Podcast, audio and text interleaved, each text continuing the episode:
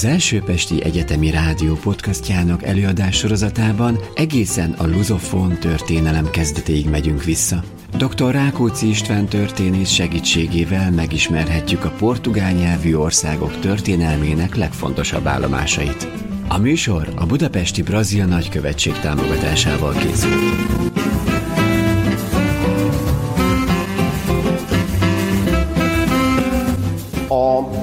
Órán merész vállalkozásunknak utolsó epizódjához értünk, és úgy, ahogyan a leges-legelső előadás alkalmával teljesen lehetetlen volt ugye az Portugália területének ős történetéről beszélni.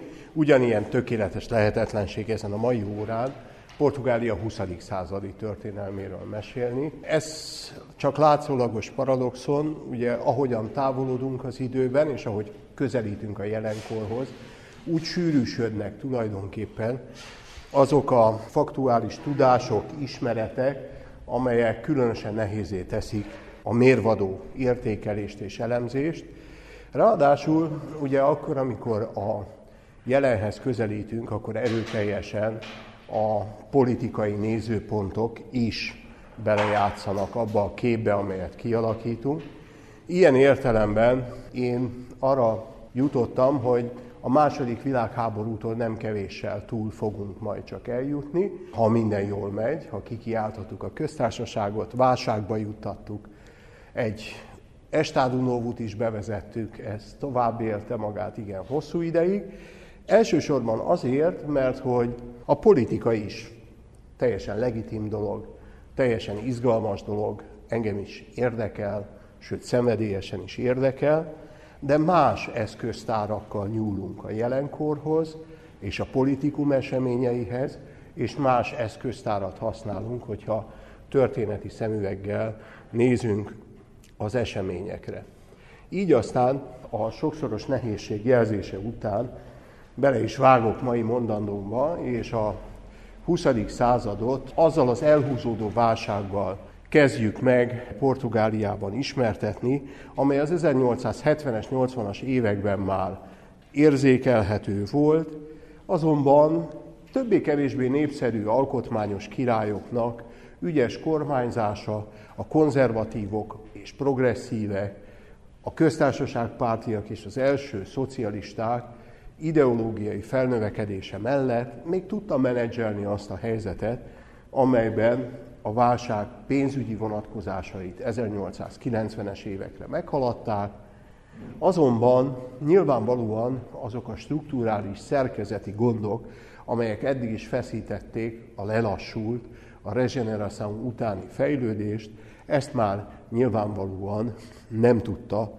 teljes mértékben megújítani. Így aztán, mint ahogyan a halálba tartók utolsó tusája előtt egy ilyen hirtelen felépülés, jobbulás állapota áll be a betegeknek a jelentős többségénél, ugyanígy volt ez a monarchia esetében is. Ettől függetlenül még az a kór, amely megtámadta, teljesen végzetes volt.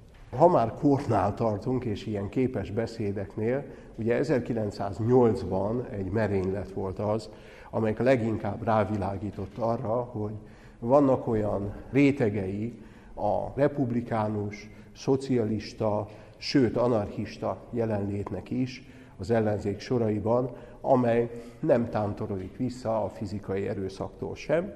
Így aztán ugye 1908-ban Don Carlust, aki viszonylag népszerű király volt, és fiát egyaránt egy merénylet juttatja a túlvilágra, és bennünket pedig az utolsó alkotmányos Portugália királyához, akit nem máshogy neveznek, mint második Mánuel. Talán emlékeznek még rá, hogy első Mánuel a 15. század és a 16. század fordulóján a szerencsés Mánuel nevet viselte, a 18 éves korában hatalomra jutó és tulajdonképpen a királyi feladatokra fel nem készült ifjú király pedig meglehetősen szerencsétlennek volt mondható, és nem szerencsésnek. 1932-ben történt halálával a braganszák ugyan továbbra is némely legitimista, monarchista körein keresztül még gyakorolnak hatást, de 1932-es halála után, restaurációs kísérleteinek kudarca után azt mondhatjuk, hogy ez az utolsó megkoronázott portugál király, második Manuel király meglehetősen szerencsétlen volt. Sorsában, személyes sorsában és a monarchia sorsában egyaránt. A múlt órán megemlékeztünk arról is, hogy volt már egy olyan mozgalom Észak-Portugáliában, Portóban, amely republikánus felkelést időlegesen sikerre vitt. 1991. január 31-én történt ez Portóban, amelyet utána elfolytottak, de a republikánusok más eszközökkel, például városi, municipális választásokon söpörtek be már sikereket a köztársaság kikiáltása előtt is, így például Lisszabon városi tanácsában százszázalékos volt már az 1900-as években a köztársaság párti, vagy a köztársasági párt többsége. Ez azért érdekes, mert hogy rávilágít arra az alapvető kettőségre, amely talán azóta is fennmaradt Portugáliában, és a hozzá hasonló nagyságrendű országokban is sok esetben, például Magyarországon, hogy a főváros eszmerendszere, a főváros politikai elitjének mozgalmai és a mögötte levő hátország, a vidéknek a politikai gondolkodása mellett milyen hatalmas űr tátong és milyen tulajdonképpeni meg nem értettség van a két régió között. Az ország, amelyről beszélünk, egy agrárország, egy olyan ország, amelynek ipara meglehetősen silány, egy olyan ország, amelynek döntő többsége a szegénység küszöbén él, amelyel, mint politikai tömeggel viszonylag könnyen játszhatott egy olyan elit, amely tökéletesen elidegenedett azoktól a valóságoktól, amelyek körülvették. Jó, ezen bevezető gondolatok után akkor gyorsan kikiáltjuk a köztársaságot, amely egy roppant mulis esemény lesz. Mint látják, Portugáliában ezek a forradalma, ezek igazán izgalmas dolgok tudnak lenni, és különösen azért, mert viszonylag kevés vér vesztességével tudnak túlesni ezeken a dolgokon.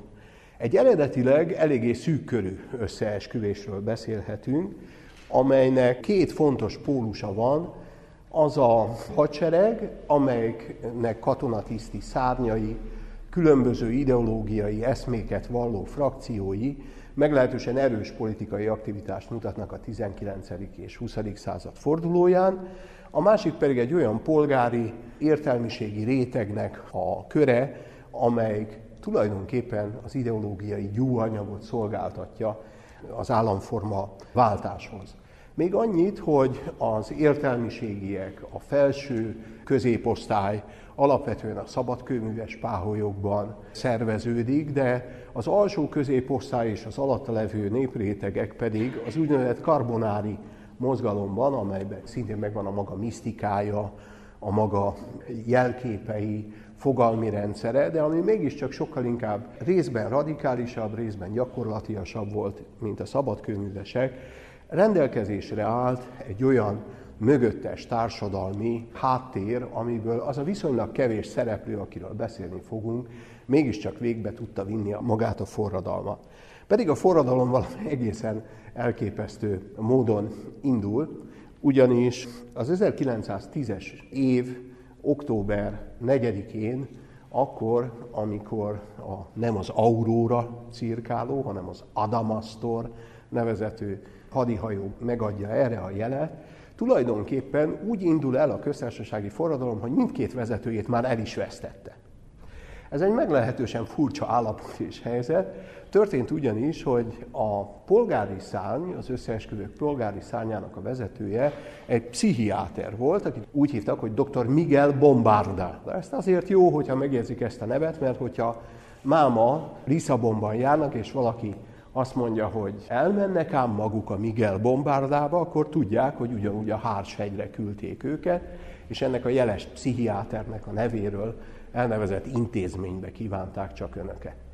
A Miguel Bombarda tehát pszichiáter volt, mégpedig egy kiterjedt, jó praxisú pszichiáter, ami nem garancia arra, hogy egy elmebeteg őrült éppen október harmadikán a forradalom előestéjén ne támadott volna rá, és sikerült megölnie ennek a betegének az orvost, és innentől kezdve ugye kiesik az egyik fontos előkészítő szereplője, vezetője magának a forradalomnak. Ennél már csak tulajdonképpen az murisabb, hogy a katonai szárny vezetője, hogy hírét vette, annak, hogy a polgári szárny vezetője meghalt, ő maga pedig öngyilkosságot követel, így aztán abszolút módon vezetés nélkül marad az a felkelés, amely hát látszólag jól megvan, ugye vezetői nélkül, Candidudus Reis nélkül is, az Alcántarában állomásozó hadihajók, monitoroknak jó része átáll a köztársaságiak oldalára, és az orikei gyalogos ezred is, a 16-os gyalogos ezred Campudi Orikéről szépen bemasíroz a városba. Így aztán október 4-én nagyon kevés utcai harc van, abszolút felkészületlenek a monarchista tisztek, többnyire pizsamában még veszik a letartóztatásukat, most direkt karikírozom, és direkt megpróbálom az eseményeket minimizálni, és még egyet teszek a lapátra, amikor egy Juan Ságás, vagy Juan de Ságás nevezetű újságírónak és politikusnak a véleményét is hozzácsapom ehhez. Azt mondta, egyébként később fontos diplomata lett belőle, Afonso Kostával együtt a Versailles szerződések idején Portugáliának képviselője is volt a tárgyalásokon, de ő azt mondta például 1910-ben, hogy ha győz a forradalom Lisszabonban, a köztársaságot már telefonon is ki lehet kiáltani az ország más pontjain, Bármennyire is röhelyesnek tűnik a kijelentés, kizárólag némi pontosításra szorul, nem telefonon kiáltották ki az ország összes többi részén, hanem távirati formában közölték, hogy méltóztassának lehúzni azt a királyi lobogót, ami a kék-fehér színekben pompázott, és helyette az új szimbólumokkal élni ezután. Tehát tulajdonképpen az ország fővárosának, mint egy egyötödét kitevő lakosságú fő gócpontjának politikai eseményét nem követik az ország más pontjain katonai összetűzések, gyakorlatilag egy rezsim egyetlen egy napos, viszonylag kevés áldozatot követelő felkelése gyakorlatilag az egész országot egy államforma változásba viszi át. Tulajdonképpen az, hogy a forradalom vezető nélkül marad, az az ideiglenes kormány összetételében, az ideiglenes kormány hektikus jellegű lépéseiben figyelhető meg csak igazán komolyan. Kik azok a vezetők, akiknek a nevével sűrűn fogunk találkozni ebben az időszakban? Machado Santos, Paiva Kószeiru voltak a legfőbb katonai vezetői ennek a felkelés sorozatnak, és ugyanakkor nagyon kellemes polgári vezetőiről is beszámolhatunk, például Teofilu Brágáról, az első ideiglenes köztársasági elnökről, akiről most megint csak külön is szeretnék egy icipicit adomázni. Teofilu Braga az filológus volt, portugál középkori irodalomtörténettel foglalkozott, illetve általában irodalomtörténettel. Az egyik legelső dolga volt az, hogy a Kolocsi Brancutti családtól egy középkori kódexet megvásárolt az éppen születő nemzeti könyvtár számára, ami egy nagyon jeles cselekedet volt. Egy olyan kellemesen tanárbácsis jelenség volt, leginkább a magyar rendszerváltó elitből, ugye Szabad György professzor urat tudnám hozzá hasonlítani. Ő is kis táskával és villamossal közlekedett be a parlament székhelyére és üléseire, és elvetett magától mindenféle a hatalomnak külső látványos jelét is.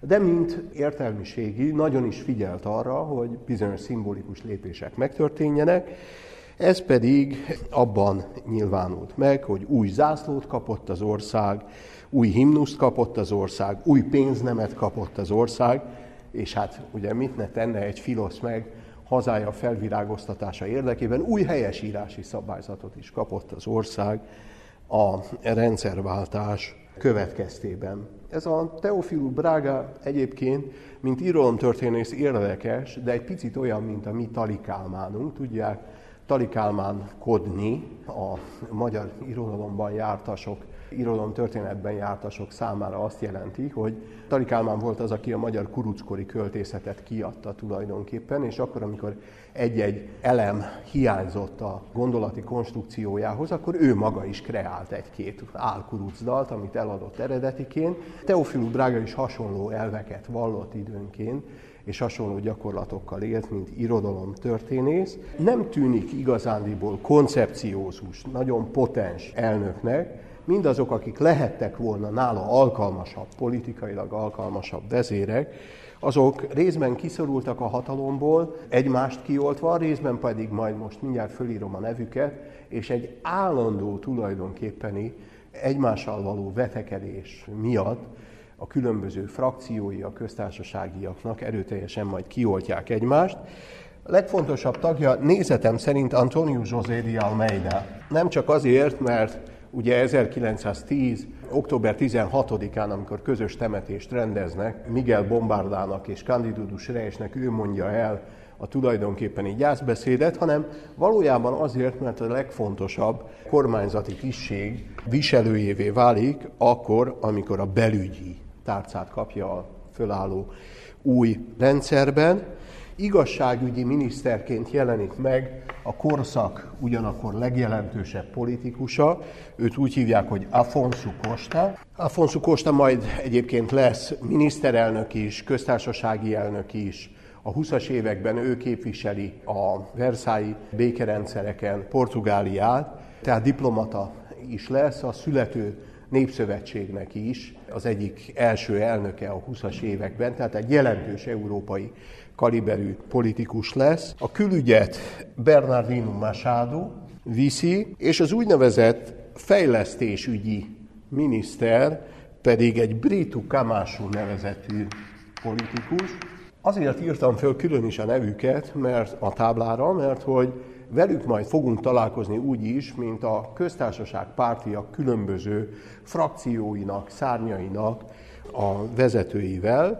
Tulajdonképpen eleinte két szárnya van csak a születő köztársaság, köztársaság párti párt konglomerátumának, az egyik az úgynevezett gyakorlatias szárny, vagy polgári burzsua, és van egy úgynevezett szociális, vagy elvi szárnya ennek a pártnak, amelyre a kormányra jutottak, és a párt választmánya, aztán a kormányban kisebb szerephez jutottak, és a nagyobb szerephez jutottak, tehát ilyen nagyon emberinek tűnő, nagyon esetleges ütközési pontokon alakulnak ki tulajdonképpen a különböző politikai áramlatok.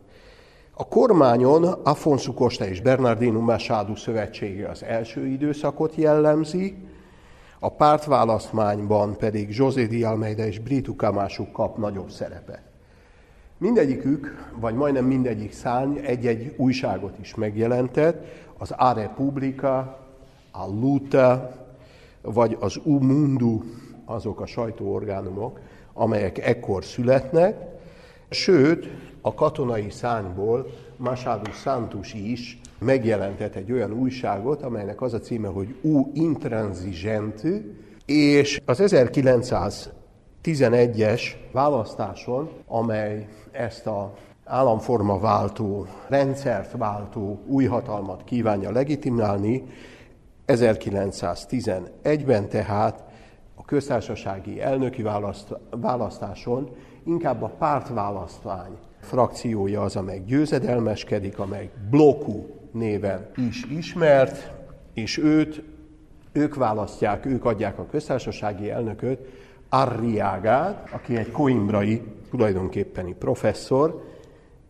és talán inkább az elvi szárnyához tartozik a köztársaság pártiaknak. Még egy picit a szimbólumokról, ugye amikor egyben mutatom is a felkészüléseket is elősegítő monográfiát, David Birminghamnek, ugye a Pannonika kiadónál megjelent munkáját, még 1998-ban jelent meg Lukás Laura fordításában, akkor látjuk azt az épületet a háttérben, ami a Lisszaboni Városi Tanácsnak az épülete, amelynek az kikiáltották a köztársaságot.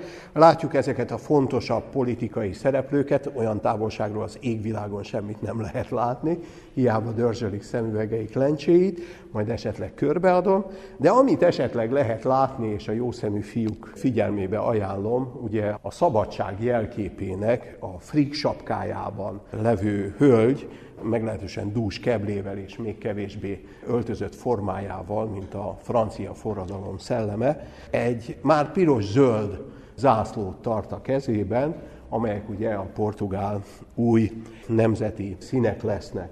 Körbeadom egyelőre a könyvet, hogy élvezkedjenek vele, de majd visszakérem, mert az óra második felében szeretnék egyet idézni belőle. Amit azonban mindenféleképpen el kell mondanom, hogy ahogyan már az 1870-es évektől egyfajta válság figyelhető meg, 1913-ban is a válságnak egyfajta elburjánzásával találkozhatunk, gyenge és széthúzó frakciók között koalíciós kormányok adhok jelleggel váltják egymást viszonylag gyorsan. Afonso Costa ugyanakkor, mint a legkiválóbb politikus, vagy a legveretesebb politikus mindegyik közül, az első, aki ki is lép a köztársasági pártból, és egy új pártot alapít, a Partido Democraticut, amelyel szemben 1912-től megjelenik a Partido Evolucionista, akik nem Darwinnak az eszményét szeretnék megvalósítani, jelzem a politikai porondon, hanem a fokozatos fejlődésnek a hívei, illetve az úgynevezett União Republicana. Mindegyeknek az élén az egy-egy leginkább ambíciózusabb politikai tényezővel számolhatunk, aki közül csak Afonso Costa 1913-ban mintegy egy évig tud viszonylag tartós kormányzásra berendezkedni. Az ő bázisa tulajdonképpen a kis- és középpolgárság elveszíti viszonylag hamar ugyanakkor a szélesebb néprétegeknek a támogatását. Így aztán ugyan 1913-ban a demokraták győznek, de 1914-ben Bernardino Machado párton kívüliekből álló kormánya az, amely megéli azt a pillanatot, amelyről ez a mostani év is megemlékezik. Száz éve volt ugyanis annak, hogy kitört az első világháború, vagy a nagy háború, ahogyan ezt annak idején mondták. Valójában ezután beszélnünk kell az első világháború és az új portugál rezsim kapcsolatáról is. Tulajdonképpen 1915-ig a demokraták hatalmaként fogalmazható meg a köztársaság első szakasza, és ez az időszak tulajdonképpen az első világháború eseményeivel zárul le. Miért fontos az első világháború a köztársaságiak számára? Alapvetően és elsősorban azért, mert hát, mint tudják, Európa ebben az időszakban még monarchiákból áll. Tehát viszonylag kevés olyan politikai rezsim vallja ugyanazt, amit a portugál politikai elit, Franciaországon kívül valójában csak a kantonális Svájc az, amely ilyen értelemben nem monarchista berendezkedésű Európában, és a portugálok úgy vélik, hogy most az új rezsim és a republikanizmus elfogadtatása a nemzetközi szintéren azáltal lesz könnyű, hogyha Portugália belép az első világháborúba, mert hogy ez fölülírja tulajdonképpen az elvinek mondható diplomáciai lépéseket. Igen ám, csak hogy Portugália meglehetősen furcsa helyzetben áll ebben az időszakban. Az első. Szemben a kor nagy hatalmaival, akik részben az első világháború előestéjén, részben az első világháború ideje alatt egy meglehetősen jól modernizált hadsereget tudnak bevetni a különböző frontokon, Portugália hadserege tulajdonképpen igen elmaradott. Fegyverzete elmaradott, kiképzési sémái elmaradottak, így aztán gyakorlatilag egy kilenc hónapos aktív felkészülés 1917 végére zárul csak el. Egy Nortondi Mátus nevezetű katonatiszt, generális, az akinek a segítségével, jó hadseregszervező képességeinek köszönhetően sikerül némileg modernizálni a portugál szárazföldi csapatokat, és majd be is vetni az első világháborúnak európai frontjain. Hangsúlyozom itt az európai frontokat, mert hogy 1914-től, tehát gyakorlatilag a háború kitörésének az idejétől beszélhetünk olyan elsősorban német, sőt, alapvetően német támadásokról, amely Portugáliát a gyarmatbirodalmán éri. Tehát ugye a második vagy sokadik hullámban gyarmatosító Németország részben Tanganyika, részben Felső volt, a részben Namíbia területén szerez külbirtokokat, amelyek határosak ugye a portugál gyarmatbirodalommal, és mint ilyenek a német egységeknek a gyarmati portugál területek elleni támadásai automatikusan katonai ellenségeskedést szereznek, és nyilvánvalóan ez a tény, ez Portugáliát nem a németek irányába, hanem éppen ellenkezőleg ugye a szövetségesek irányába, az Antant irányába tolja el. Ehhez még hozzájárul ugye az a brit hagyományos politikai vonal is, amelyet Portugália évszázadok óta visz, amelyet ugyanakkor éppen 1890-es években torpedózta meg az a brit ultimátum, amely a portugál önérzetet olyan mélyen sértette, és amelyről ugye a múlt órán volt alkalmam beszélni. Így aztán az első világháború 1916-ig tartó szakaszában Portugália csak a gyarmatain hadviselő, egyébként pedig nem háborúzó fél az európai hadszintéren. Ez például azt is eredményezte, hogy a német hadiflotta egy része, illetve a Habsburg osztrák-magyar hadiflotta egy része is Lisszabonban vagy más portugál kikötőkben húzza meg magát, amelyet egyre többször és egyre sűrűbben és egyre ingerültebben kérnek ugye a britek rekvirálni, részben, hogy az Európán belüli, részben pedig az Európa, Európán kívüli világ felé a kommunikációt az elkobzott hajókkal is könnyebben lehessen fenntartani. Másrészt pedig ugye ne adjanak esély, stratégiai esély a tengelyhatalmaknak ilyen értelemben a, az aktív katonai lépésekhez. Ehhez, hogyha hozzáveszünk azt, hogy valójában Spanyolország semleges marad ebben az időszakban, de ugyanakkor nem ellenséges a friss portugál köztársasággal szemben, ez mind-mind eredményezze azt a konglomerátumot, amely hát úgy egyre inkább azt vizionálja, hogy Portugáliának igenis be kell lépnie az első világháborúba, és hogy ezt az angolok oldalán kell megtennie. Afonso Costa ebben a vonatkozásban abszolút módon elvi politikát folytat, Látni fogjuk azonban, hogy már akkor, amikor hadüzenetre kényszerül Portugália, egy nagyon furcsa változás áll be a portugál politikai életben. De most egyelőre csak ugye ebben az úgynevezett milagri portugésben gyönyörködhetünk, ebben a portugál csodában, amivel mégiscsak sikerült hadsereget előállítani, mégpedig az úgynevezett Corpo Expedicionário Portugést, az úgynevezett CEPE. Azt kell, hogy mondjam, hogy ez a Corpo Expedicionário Portugés relatíve és fajlagosan igen nagy hadszintérű veszteségeket szenved el. Tulajdonképpen Portugáliának olyan tízezres hadi események során elveszített halottján döntő többségében, vagy szinte egészében a SZEP adja, még akkor is, hogyha ugye az első világháborúnak csak a második szakaszában bonyolódik a küzdelmekbe Portugália.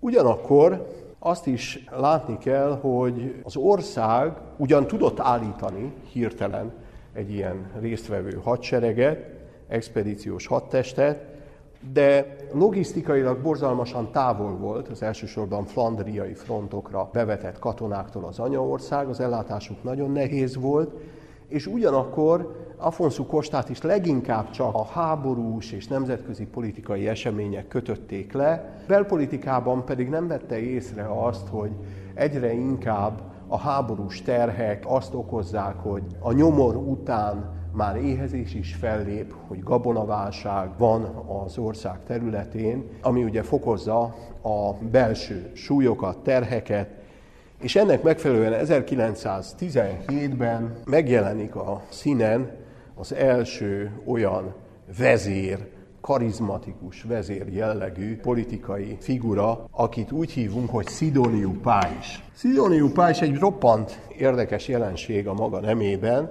Volt katonatiszt, volt matematika professzor, sőt először matematika professzor volt, utána katonatiszt, és az országnak, mármint Portugáliának, a köztársasági Portugáliának német nagyköveteként is működött, és mint ilyen, ugye a porosz drill nagy csodálójává vált, és ilyen értelemben az ő jelenléte, vagy hatalomra kerülése megakasztja ugye az angol barát politikai tendenciákat, az ő germanofíliája tükröződik egy pár külpolitikai lépésben is, majd mint látni fogjuk. Szidóniu Pásról annyit, hogy ő gyökeres ellentéte ugye Teofilu Brágának, a szemüveges, cvikkeres, kis aktatáskás tanárbácsi köztársasági elnöknek, nem, ő a fehér lovon belovagló vezérek típusába tartozik, aki sokat ad a külsőségekre, de még többet arra, hogy gyakorlatilag az alig létrehozott köztársasági demokratikus elveket egy pillanat alatt összezavarja, így például rövid egyéves uralkodása alatt bevezet egy prezidencialista rendszert, tehát egy az amerikai választási sémához hasonlóan közvetlen választásos rendszerben ő az egyedüli jelölt, aki indul az éppen a megszerzett hatalmát legitimálni kívánó választáson. 1918. decemberében azonban őt is megölik, ő is egy merénylet áldozata lesz, éppen Portóba tart, amikor egy monarchista felkelésnek a hírét veszi. Hihetetlenül instabil a helyzet Portugáliában is ebben az időszakban, és egyenlőre lekerül a politikai porondról az a fajta integralista, az a fajta, nagyon félve mondom, mert sok-sok jelzővel kellene előtte illetnem, az a félfasiszta, az a fajta jobboldali autoriter rendszer, amelyet Sidoniu Pais jelenít meg először Portugália 20. századi történelmében.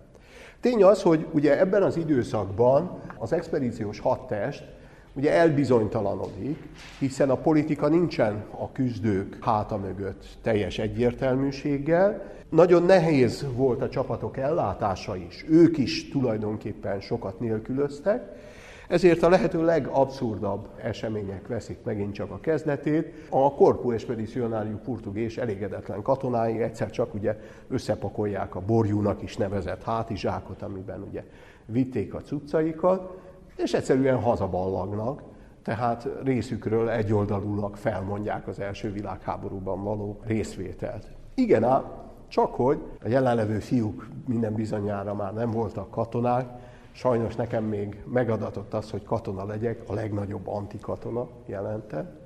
De tény az, hogy tapasztaltam ott is, hogy mindig van egy-két buzgó mócsink. Tehát van az ember korosztályában olyan fiatal ember, aki szeret háborúzni, és amikor lehet, akkor elkéri, hogy hagy ő lője ki a másik helyett is, a mit tudom én micsodát, a gránátot, vagy egyéb ilyen mindenféle pusztító szereket. Tehát vannak olyanok, akik alkatilag szeretik az ilyen fajta tevékenységet. Ez mondjuk az emberiség történetén végigvonuló, hogy úgy mondjam, vörös csík vagy vezérlő elv mindig vannak a háborúnak pártján állók. És ilyen értelemben Portugália nagy-nagy szerencséje az, hogy relatíve sokan voltak még a Corpo Expedicionárium portugés tagjai közül, akik ilyen értelemben nem dezertáltak, hanem akkor, amikor kiment alóluk tulajdonképpen a hivatalos politika, akkor angol parancsnokság alá csatlakoztak be. Ez egy nagyon szép, organikus lépés volt, de tudják, nagyon nem jó egy idegen parancsnokság alatt lenni katonának, mert ott beosztott hierarchiák és stratégiai látásmódok szerint döntenek.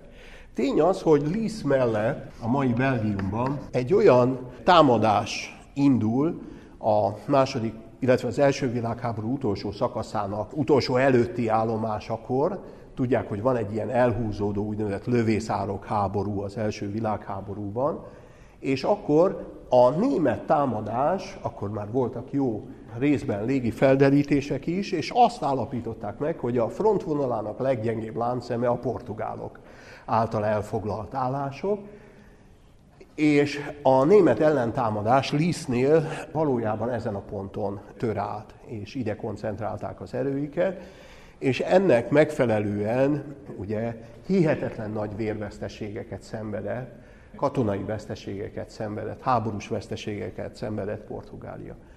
Másrészt, hogyha nem lett volna ez a veszteség, akkor nem ülhettek volna a győztesek oldalán ugye a tárgyalóasztalnál, és nem tudták volna kiaknázni az ebből fakadó összes előnyt is. Ha véletlenül Portugáliában járnak, és ne véletlenül járjanak, hanem tudatosan járjanak Portugáliában, és ha már ott vannak, akkor feltétlenül járják is az országot, akkor Porto és Lisszabon között majdnem félúton találkoznak az Ázsubarotai csatának az emlékét állító úgynevezett Batalja kolostorral, amely Batalja kolostorban van az ismeretlen portugál katonának a sírja. Ázsubarota volt talán a legjelentősebb katonai győzelme Portugáliának még a 14. században, olyan sokkal több nem is nagyon volt, zárójel bezárva és a rossz indulat szintén elrekesztve, de és ha már ott vannak ebben a gyönyörű későgótikus kolostorban, ahol tényleg a portugál ismeretlen katona sírja előtt pózol mindig egy katona, akkor nézzék meg a mellette levő teremben azt a kiállítást, ami különböző ilyen hadirelikviákból, katonai ajándékokból összeállított, tulajdonképpen első látásra abszolút gagyinak tűnő kiállítás. A kiállítás gagyi is, de van egy olyan darabja, ami egyszerűen döbbenetes, és az ember tényleg szíven üti. Ki van állítva az a pré Krisztus, amelyet ugye hadikáplánok vittek magukkal az első világháborús csatatérre, és amit fényképen is látunk éppen a, a támadások alkalmával, ugye a német áttörés alkalmával, azt látjuk viszont eredetiben is, mert megőrizték, elhozták haza, egy, gondoljanak el egy ilyen golyó ütötte korpuszt. Maga a látvány is borzasztó, és nagyon furcsa, és utal ugyanakkor jó mementóként, hogy viszonylag nagyon nagy háborús veszteségeket szenvedett el Portugália az első időszakban azért, mert nem voltak felkészülve a háborúban, a második időszakban pedig emiatt a politikai cikcak miatt talán, ami idegen katonai vezetés alá helyezte ezt az expedíciós hadtestet. Szidónió Pályis után, amikor ugye egy első kísérlete történik egy, egy diktatúrának, Portugália visszatér a hagyományos köztársasági pártok politikusainak hagyományos vetekedéséhez, hagyományos viszályaihoz, valójában a 20-as évek teremtik meg, vagy emelik, ha úgy tetszik, a négyzetre azt, amivel már az első köztársaság első fázisában is találkoztunk, azt, hogy milyen politikailag abszolút képlékeny, nagyon ingatag helyzet alakul ki. Szokták általában idézni, hogy 43 kormány alakul egészen 1926-ig. Nincs olyan év, amelyben valamelyik, megint kicsit lesarkítva a dolgokat, valamely laktanya, valamilyen speciális lázadást ne indítana el az ország valamelyik pontján. Ráadásul 1919-ben alapvetően Észak-Portugáliában, amelyik a legkonzervatív területe volt Portugáliának, részben tulajdonképpen az is maradt mind a mai napig, egy monarchista felkelés is kitör, több monarchista felkelés mellett, ez azonban egy nagy és súlyos, komoly veszteségeket jelentő felkelés is volt, de a 20-as években is Trázus Montus felől többször próbálkozik ugye a letett király eh, második Manuel, illetve párthívei egyfajta monarchista restaurációra. Ha már itt tartunk, egy furcsa zárójelként, ugye a mi negyedik Károlyunk is Portugáliába kerül ebben az időszakban. Tudják, hogy a 20-as évek elején az úgynevezett követi komité úgy határoz, hogy a második úgynevezett karlista vagy királypucs után internálni kell őt egy valami szigetre, és hirtelen Madeira lesz a megtalált sziget, és itt fogja majd végezni, ugye első vagy negyedik Károly, a, hát nem is olyan túlságosan régen beatifikált utolsó magyar király is. Zárójel bezárva, ilyen némi elkalandozások után lépjünk át abba a korszakba, ami ugye 19 ben volt ez a nagy monarchista felkelés, újra visszajön, már letöröltem a tábláról, Paiva Kószeiru, Paiva Kószeiru, aki katonai vezetője volt az 1910-es első felkelésnek, gyakorlatilag a Monarchia du Norte, az északi királyságot próbálja meg megalakítani, de 1919. februárjában bevonulnak a köztársaságiak, Portóba, és hát, mint említettem, ugye visszatérnek a régi, úgynevezett régi köztársasághoz. Ha úgy veszük, 1910 és 1926 között gyakorlatilag alig telik el 15 évnél valamivel több, de kiderül az, hogy vannak olyan válságok, vannak olyan szerkezeti gondok, amire az új rezsim nem talált megoldást. A háborút lezáró békéken éppen Afonso Costa és a háborús érdemek elismerése, és nagyon ügyesen politizáltak. Azt mondták, hogy noha Portugália csak 1916-ban lép be a háborúba, de mivel a német csapatok már a gyarmatokon megtámadták őket 1914-ben is, ők 1914-től tekintik magukat háborús félnek, viszonylag struktúrált gondok, problémák sokasága, az ügyes tárgyalások és a tulajdonképpeni kártérítések dacára is a 20-as évek második felére egy pénzügyi válságba sodorják az országot. Pénzügyi válságok kezelésére jó és gyakorlott módszert senki nem talált, de mégis ez az időszak az, amelyik a konszolidálódást és a stabilizálódást elkezdi. 1926-ban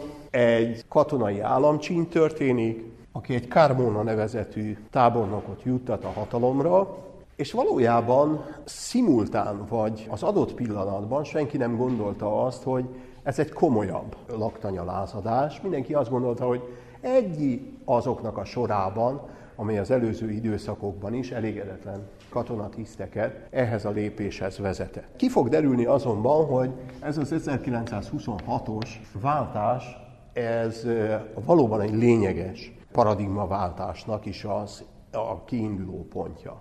A történethez hozzátartozik, hogy az 1920-as években már a politikának a limbuszában tartózkodott egy később jól ismert politikus, egy olyan fiatalember, akit úgy hívnak, hogy Antonio Salazar, vagy Antonio Oliveira Salazar. Salazar Coimbrához köthető, itt tanul, eredetileg papi szemináriumba készül, de az első fogadalmakon tulajdonképpen nem jut túl, jogi tanulmányokat folytat, jogi tanulmányait sem végzi tulajdonképpen el, mégis van egy olyan megüresedett, hirtelen betöltendő állás, amely katedrához juttatja Coimbra hírneves egyetemén, ez pedig a pénzügyi jog területe volt, amelynek előadója lesz, és az 1920-as években jelentett meg először a könyvelésről, aztán az államháztartásról, olyan cikkeket, tanulmányokat,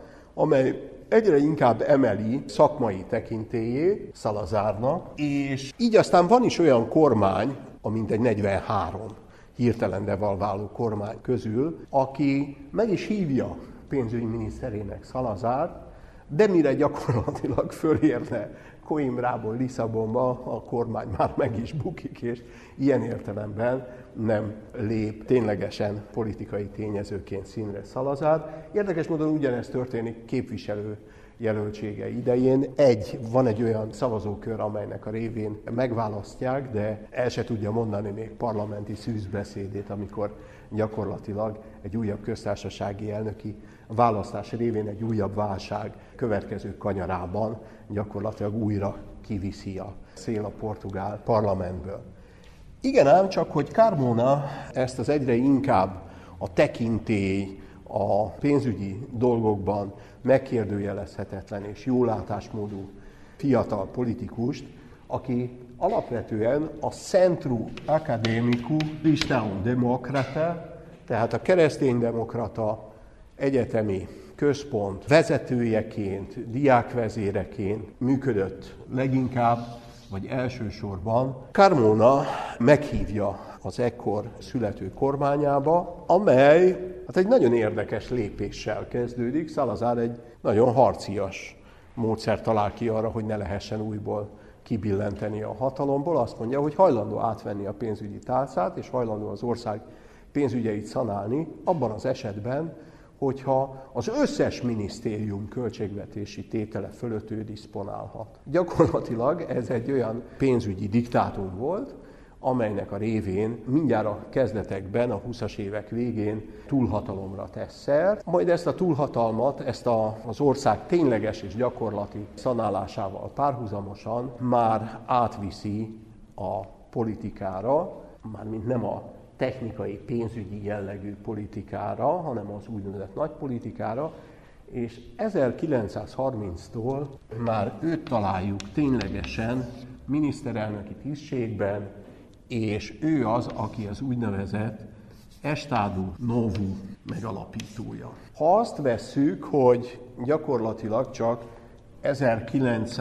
1968-ban halálával szűnik meg Portugália miniszterelnöke lenni, akkor nagyjából is egészében sejthetjük, hogy ez a fajta Salazar nevével fémjelzett rezsim az, amelyik leginkább Portugália 20. századi történetét meghatározza. Meghatározza tulajdonképpen ez a könyvelői szemlélete is, van, aki ezt a rezsimet könyvelői fasizmusnak hívja, csak azért, hogy megkülönböztesse ugye az elsősorban Itáliában, másrészt Németországban, osztrák területeken fellépő olyan autoritár rendszerektől, amelynek tekintély elvűséget csak meglehetősen nagyvonalúan szabad egy kategóriaként fasizmusoknak nevezni. Amihez leginkább a kezdeti időszakában hasonlít Salazar rendszere, az ugye Mussolini korporatív állama, tehát az olasz fasisztáknak az a rendszere, amelyből ugyanakkor hiányoznak a fascio di tehát azok a katonai különítmények, amelyek ugye ijesztővé teszik ezt a verzióját, vagy ezt a kiadását is a, a fasizmusnak, de ugyanakkor a korporatív állam eszméjét átveszi, és az új állam már ezt a fajta korporatív szellemet tükrözi. Új alkotmány születik, új gyarmati aktus, és új törvényhozás a munkavilágáról, amelyben talán az a legkarakterisztikusabb eleme, hogy a szakszervezeteket és a munkaadókat gyakorlatilag egy és egységes testületbe zárja, zárványként, és valójában a tényleges érdekérvényesítés egyik oldala sem tud ezáltal működni, hanem egy az állami patronátus által működtetett ilyen korporatív rendszerrel írható le az ország gazdasága. Ugyanakkor pedig azt mondhatjuk, hogy a 30-as évek ciklikus válságának idején hagyományos két iránya a portugál külgazdaságnak, ami egyrészt észak felé, Anglián keresztül, másrészt dél felé, Brazília irányában valósít meg gazdasági, pénzügyi expanzionizmust. A 30-as évektől Afrika felé fordul, és ilyen értelemben talál egy olyan gyarmati területet, amelybe történő befektetéseken keresztül viszonylag lehet fenntartani és stabilizálni ezt a rendszert. Nyilvánvalóan a rendszer 1930-ban és 1960-as években más és más. Az, hogy konzervatív, az nem vitás. Az, hogy tulajdonképpen markánsan katolikus, azt is nehezen tudjuk igazándiból elvitatni, már így a politikai katolicizmusnak erre a mozgalmára is utalok. Valamint arra nagyon furcsa és különleges tényre, hogy Lisszabon patriárka érseke, Szalazár diákkori szobatársa, akivel együtt bérelnek szobát, az a Szerezseire, aki egyébként a magyar párhuzamos egyházi körökkel is nagyon kiváló kapcsolatban állt. Teleki révén egyébként viszonylag jól ismert a két világháború közötti Magyarországon, a portugál szalazári rendszer bizonyos visszatükröződéseivel találkozunk jogalkotásban is Magyarországon, és bizonyos reminiszenciák szintjén akár kortárs vonulatnak is tekinthető mindaz, amit erről a rendszerről elmondhatunk. Tény az, hogy 1917-ben történik egy, egy nagyon furcsa esemény, éppen nem túl messze onnan, ahol az első püspöksége van Szerezseirának, és nem olyan messze attól az érzelemtől, ami Szalazárt is hűti. Ugye ez a bizonyos fátimai jelenések, amelyekből három is volt, és ugye három pásztor gyereknek egy Mária jelenés különböző politikai, vagy egyre inkább politikainak olvasható üzeneteket ad át. Gyakorlatilag Portugáliában egy a markánsan a köztársasági időszak antiklerikalizmusát most egy olyan politikai katolicizmus veszi át, amelyben Szerezseirát Szalazár, Szalazárt pedig Szerezseira támogatja és ideológiai támaszával válik ez az egész Fátima kultusz és Fátima jelenség. Párhuzamosan azzal, ahogyan európai szinten is, ugye 13. Leo óta a pápák, ugye a Rerum Novarum ideje, enciklikája óta egyfajta harcos jelenlétet kívánnak meg a politikai életben a hívőktől. Fátimáról itt nem lesz időnk beszélni, csak annyit, hogy még megéli idős korában a diktátor, hogy annak a barlangnak a sziklái között, vagy azoknak a kis pásztoroknak enyhet adó ligeteknek a környékén fölépüljön Európa egyik legnagyobb zarándok központja, szerényen csak ugye a világ oltáraként ismert Fátima a 60-as években már ugye pápát fogadhatott, és ilyen értelemben a katolikus világ egyik fontos zarándok helyévé vált. Zárójel bezárva, majd esetleg egy más politikatörténeti, vagy eszmetörténeti, vagy művelődés-történeti órán talán lesz alkalmunk visszatérni ehhez a kérdéskörhöz, amely roppant izgalmas, roppant érdekes, roppant sokszínű.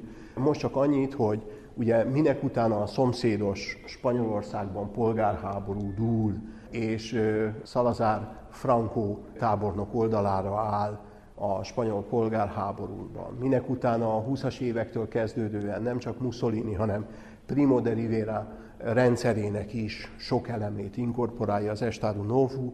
Egyre inkább ez a fajta üzenet, ez egy politikai üzenet lesz. Az utolsó revelált még második János Pál pápa idején ugye az volt, hogy már a 30-as években ugye az volt a kérése a jelenés továbbítóinak, hogy imádkozzanak Oroszországért, mert hogyha Oroszországért imádkoznak, akkor Oroszország megtér, akkor vége lesz a háborúnak. Tehát egy ilyen meglehetősen izgalmas, nagy politikai, stratégiai üzenete is van ezeknek a bizonyos fátimai jelenéseknek, amiről most csak annyi, abban a mértékben kívántam megemlékezni, amennyiben támasza ennek a fajta autoriter rendszernek a Fátima kultusz.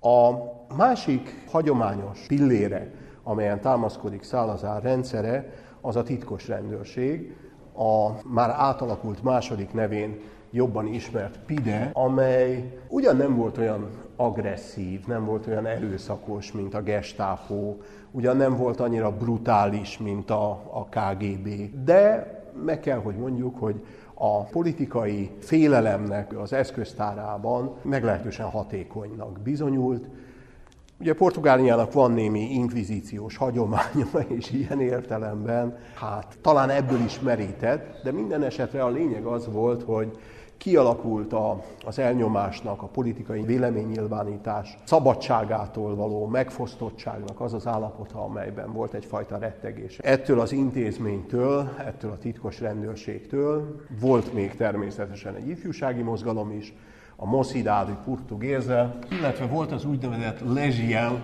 Portuguesa, amelyek hát szimbolikus tömegmozgalmai voltak ennek a rendszernek. Érdekes talán még a gyarmati gondolkodása Szalazár rendszerének. A 40-es évektől már tengeren túli tartományokként kezeli azokat a portugál gyarmatokat, amelynek gazdasági prosperitásából maga a rendszer is tulajdonképpen részesül, és azt mondja, hogy Portugália Minnyútól egészen kelet-Timorig tart, tehát ilyen értelemben, ahol portugálok történetük során gyarmatosítottak, megtelepettek, azok mind-mind organikusan az anyaországnak a részét képezi. Itt kerül megemlítésre, és tényleg szinte csak megemlítésképpen beszélhetünk a második világháború és Portugália kapcsolatáról, mert hogy Portugália hasonló helyzetbe kerül, mint az első világháború idején.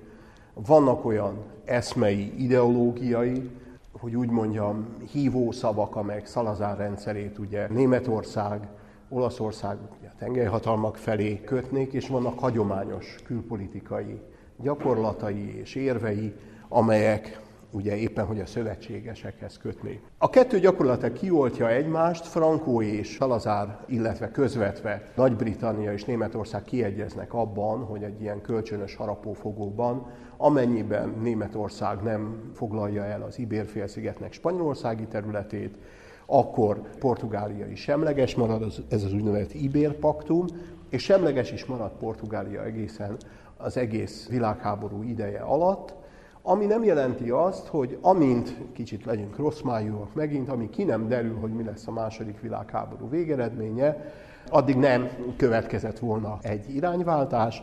1943-ban ugyanis Portugália átad egy haditámaszpontot, egy nagyon fontos repülő hadibázist Azori szigeteken, Lázsas szigetén, mind a mai napig egyébként a NATO kezelésében működik ez a támaszpont, és akkor, amikor még nem volt régi utántöltése a repülőgépeknek, bombázóknak, addig egy nagyon fontos, a stratégiai bevetések szempontjából fontos területévé vált az Azori szigeteki támaszpont. Elsősorban ennek köszönhetően. Másodrészt azért, mert kommunista ellenes volt. Harmadik részt azért, mert fehér volt.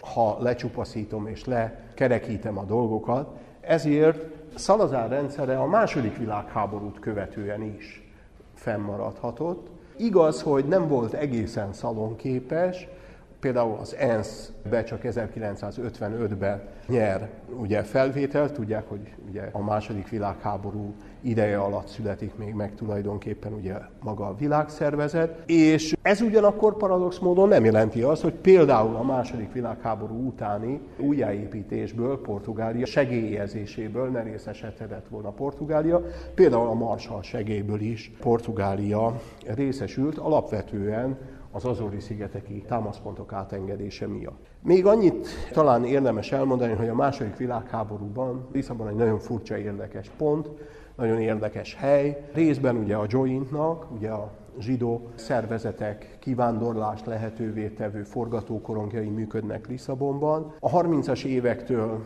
láttam én magam is Portóban egy levéltári rövid kutatással egy olyan cédulát elmondom maguknak, mert roppant érdekes sztori, hogy milyen állampolgársági kérelmek, bejegyzései vannak, és például találtam egy ilyet, hogy neve Puskin, Alexander, foglalkozása cirkuszművész, bevándorlási kérelem, engedélyezem.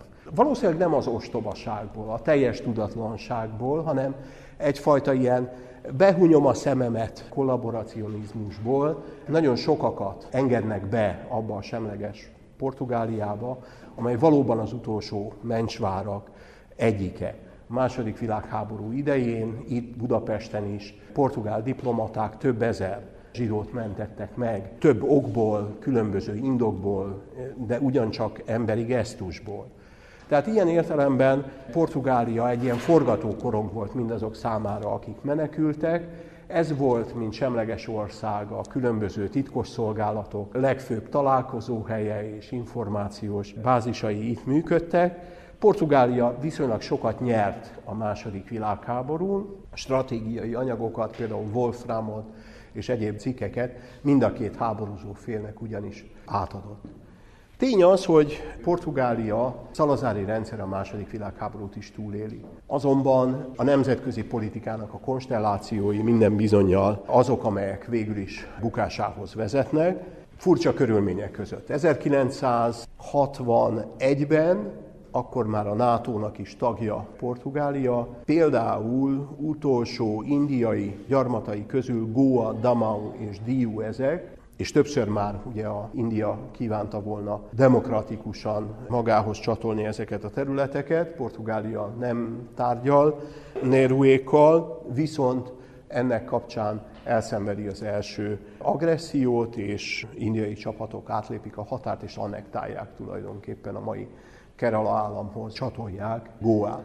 Az első katonai kudarc, Szalazár bejelenti, hogy akkor inkább legyünk önmagunk sem, mint ilyen rossz társaságban, mint a NATO. Nem lépnek ki ugyan a NATO-ból, de ugye nem alkalmazzák rájuk az agresszió kapcsán fölépő közös hadviselés terhét. Elveszíti ezt a gyarmatát Portugália. Az 50-es években kicsit okosabban megtartja Macau, Talazár a népi Kínával egyfajta furcsa egyezményt köt. Erről megint nem lesz időnk beszélni, annál is inkább, mert kell beszélnünk arról, hogy 61-ben ugyanakkor elindul Afrika évében az a nagy felszabadítási mozgalmak által generált gyarmati háború, amely Portugáliát 1961-től, tehát egészen 1974-ig egy elhúzódó gyarmati háborúba, konfliktusba sodorja. Természetesen voltak pressziók annak érdekében, hogy Portugália ezt a rendszerét szalonképesebbé tegye.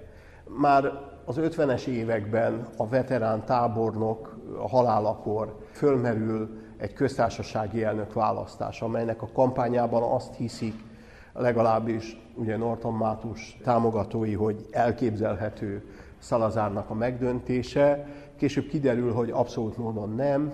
Minden politikai ellenfele, amely kicsikét is nagyobbra nőne az ellenzék soraiban, azokat gyakorlatilag a PIDE elteszi lábalól, magát a tábornokot is átsalják spanyol területre, és itt végeznek vele PIDE ügynökök. Maga az ország nem tud demokratizálódni, és maga az ország egyre jobban belesodródik egy háborúba. Kisé, vagy talán pár évvel idősebbek az én nemzedékemnél azok, akik a gyarmati háborút vívták meg Angolában, Gíneában, Mozambikban, különböző gyarmati területeken, így az ő emlékeiket is valamelyest ismerem, Ismerem azoknak az emlékeit is, akik ugyanebben az időszakban illegálisan lépték át a határt, és inkább Angliában, Franciaországban menekültek a behívó elől. Maga az ország hasonló helyzetbe került, mint az első világháborúban, ugye szaporodtak azok a katonakoporsók, amelyek most ugye nagyobb távolságról, mint az első világháborúban érkeztek, és egyre nagyobb feszültségeket keltettek magában az anyaországban is. 1974-ben, amikor már gyakorlatilag abszolút megvívhatatlannak tűnik a gyarmati háború, és akkor, amikor már túl vagyunk 1968 tavaszán is. Tudják, 1968 egy borzasztóan izgalmas év volt szerte Európában. Egyrészt ugye a francia diáklázadások éve, másrészt pedig ugye a prágai tavasznak mondott időszakkal egybeeső pillanatban. Portugáliában is, amikor meghal Antonio Oliveira Szalazár, arra gondol mindenki, hogy az őt váltó, fiatalabb, ugyancsak jogász végzettségű politikus Marcelo Caetano valahogy kilavírozza az országot ebből a gyarmati háborúból. Ez nem történik meg, egyre inkább bele ragad ebbe a háborúba, egyre inkább megvívhatatlanná válik ez a háború, és 1974-ben újra egy katonai államcsíny az, amely egy új paradigmaváltást indít el. Ez sem az első volt azok közül, amelyek kirobbantak viszonylag közeli időpontokban.